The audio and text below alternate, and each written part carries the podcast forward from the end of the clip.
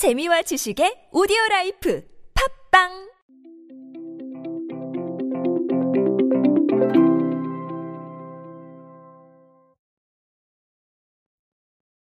자주 종종 옛날 생각이 날 때가 있습니다. 이 옛날 생각이라는 게 갑자기 뭐냐면 우리가 인상 깊게 봤던 작품이라던가 인상 깊게 들었던 음악들 혹은 뭐 인상 깊게 봤던 콘텐츠나 상품들 다시 사고 싶거나 다시 보고 싶을 때가 있어요. 하지만 이미 시간이 많이 지난 후라면 사실 이 부분이 쉽지 않죠. 그런데 이런 아쉬움이 그래도 조금은 달래질 수 있을 것 같은 사례가 나와서 제가 오늘 소개를 드리려고 합니다. 어떤 트렌드를 반영했는지 함께 알아보도록 하시죠. 안녕하세요. 인사이트 시대의 그들은 무엇에 지갑을 여는가의 저자 노준영입니다. 여러분들과 함께 소비 트렌드 그리고 대중문화 트렌드들 쉽고 빠르고 정확하게 알아보고 있습니다. 강연 및 마케팅 컨설팅 문의는 언제든 하단에 있는 이메일로 부탁드립니다. 씨지브이가요 여러분, 재개봉작만을 상영하는 특별 상영관, 별관을 오픈했습니다. 상시 칠천 원으로 운영이 되는데 씨지브이 전국 삼십이 개 지점에서 선보이면서 세월이 흘러도 여전히 좋은 영화로 소환되는 혹은 바쁘게 살다 보니 놓친 그리고 스페셜 시즌에 다시 보고 싶은 그런 재개봉 작품들을 선보인다고 합니다. 어, 이 부분에 대한 키워드는 크게 두 가지인데요. 어, 첫 번째는 방금도 말씀드린 재개봉입니다. 이제 다시 찾고 싶은 영화들을 보실 수 있는 거고, 두 번째는 온디맨드라는 건데 이게 온디맨드가 뭐냐면 관객이 원하는 영화를 요청을 하면 그 영화를 상영하는 방식입니다. 그래서 이렇게 두 가지를 어, 초점으로 보시면 좋을 것 같습니다. 어, 이 부분은 여러 가지로 의미하는 바가 클 것 같습니다. 일단은 이제 코로나 때문에 좀 얼어붙어 있는 극장과 아, 이 부분을 조금 새롭게 움직이게 만드는 동력이 될 수도 있을 것 같고, 그리고 또 여러 가지 소비 요청에 응답하는 사례가 될 수도 있을 것 같은데, 제가 말씀드리고 싶은 건 크게 두 가지입니다. 일단 첫 번째는 취향의 다양성을 좀 인정을 할 필요가 있다라는 겁니다. 실제로 이게 취향의 다양성을 인정하는 거죠. 제가 늘 말씀드립니다. 요즘 노래 듣고 싶은 사람이 있으면 옛날 노래 듣고 싶은 사람도 있다. 그리고 요즘 드라마 보고 싶은 사람도 있으면 옛날 드라마 보고 싶은 사람도 있다라고 말씀을 드리죠. 그게 무슨 얘기냐면 예전에는 지배적인 소비 패턴을 가지고 그 지배적인 소비 패턴에 해당하는 상품이나 콘텐츠만 공급이 됐어요. 소위 말해서 돈이 될 것 같은 그런 부분들만 많이 공급이 된 거죠. 그래서 소수의 의견은 좀 무시되는 성향도 있었고, 소수의 성향은 그닥 우리 메인스트림 시장에는 잘 반영이 되질 않았습니다. 그런 부분 좀 아쉬웠죠.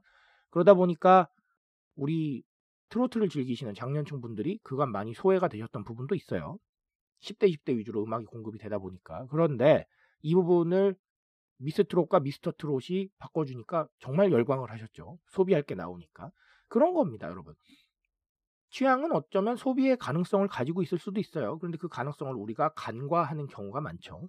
그런 취향을 발견하고 해당 컨텐츠나 상품을 공급해주고, 그리고 그 부분을 통해서 소통을 시도하는 게 이제는 정말 어렵지 않은 일이 되었습니다. 매체도 많아졌고, 그리고 또 알릴 수 있는 틈도 많아졌고, 그런 취향을 발견할 수 있는 곳도 많아졌죠.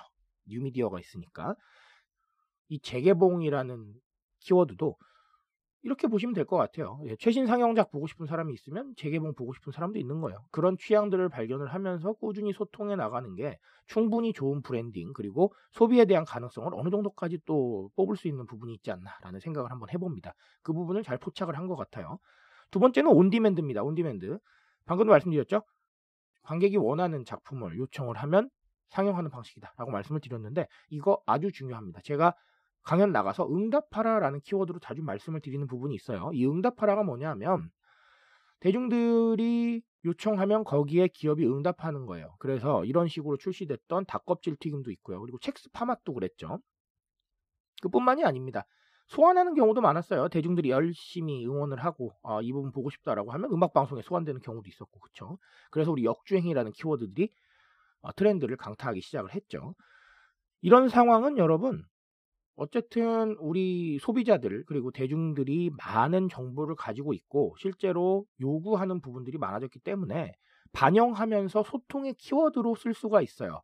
이게 소통의 경험이라고 저는 말씀을 드리고 싶은데, 제 책에도 그렇게 썼고요. 소통의 경험을 하게 되면 사람들이 이 경험을 통해서 브랜드나 혹은 제품에 대해서 상당히 좋은 인식을 가지게 됩니다. 아, 열려있는 브랜드구나. 어, 우리 의견을 들어주네. 이런 부분이죠. 그러다 보면 신뢰를 갖게 되고 그 다음 소비로 이어지는 타이밍이 좀 더 빠를 수 있습니다. 그런데 이런 부분이 전혀 없으면 사실 마케팅으로 활용하기도 어렵죠. 그래서 주목하시라는 거예요. 이런 소통법을 통해서 응답을 했는데 이게 반응이 좋다? 이거 자체가 마케팅 거리가 되는 거예요. 그렇죠? 그래서 케이에프씨도 닭껍질튀김 마케팅에 성공을 했고 첵스파맛도 상당히 많은 기사와 에스엔에스 콘텐츠가 쏟아졌습니다. 이런 부분을 참고해 봤을 때는 어쩌면 이런 소통의 경험을 주는 것 자체가 우리에게는 바이럴과 마케팅 거리일 수도 있다라는 생각을 하시면서 한번 이런 응답하라식의 마케팅 한번 시도해 보셨으면 좋겠고, 그리고 응답할 수 있는 부분들을 좀 더 늘려가시는 거 저는 충분히 좋은 방식이라고 생각을 합니다. 그래서 오늘 씨지브이 별관으로는 첫 번째 취향의 발견, 취향은 소비를 자극할 수 있는 또 다른 가능성을 가지고 있다라는 거, 그리고 두 번째는 응답하라, 이 부분에 대해서 한번 생각해 보시면 좋겠습니다. 트렌드에 대한 이야기는 제가 책임집니다. 그 책임감 위에서 제가 열심히 노력하고 있습니다. 이 부분을 참고하셔서 이천이십일 년에도 저와 함께 하시면서 확실한 방향성 키워드 얻어가시기 바랍니다. 오늘도 인싸 되십시오, 여러분. 감사합니다.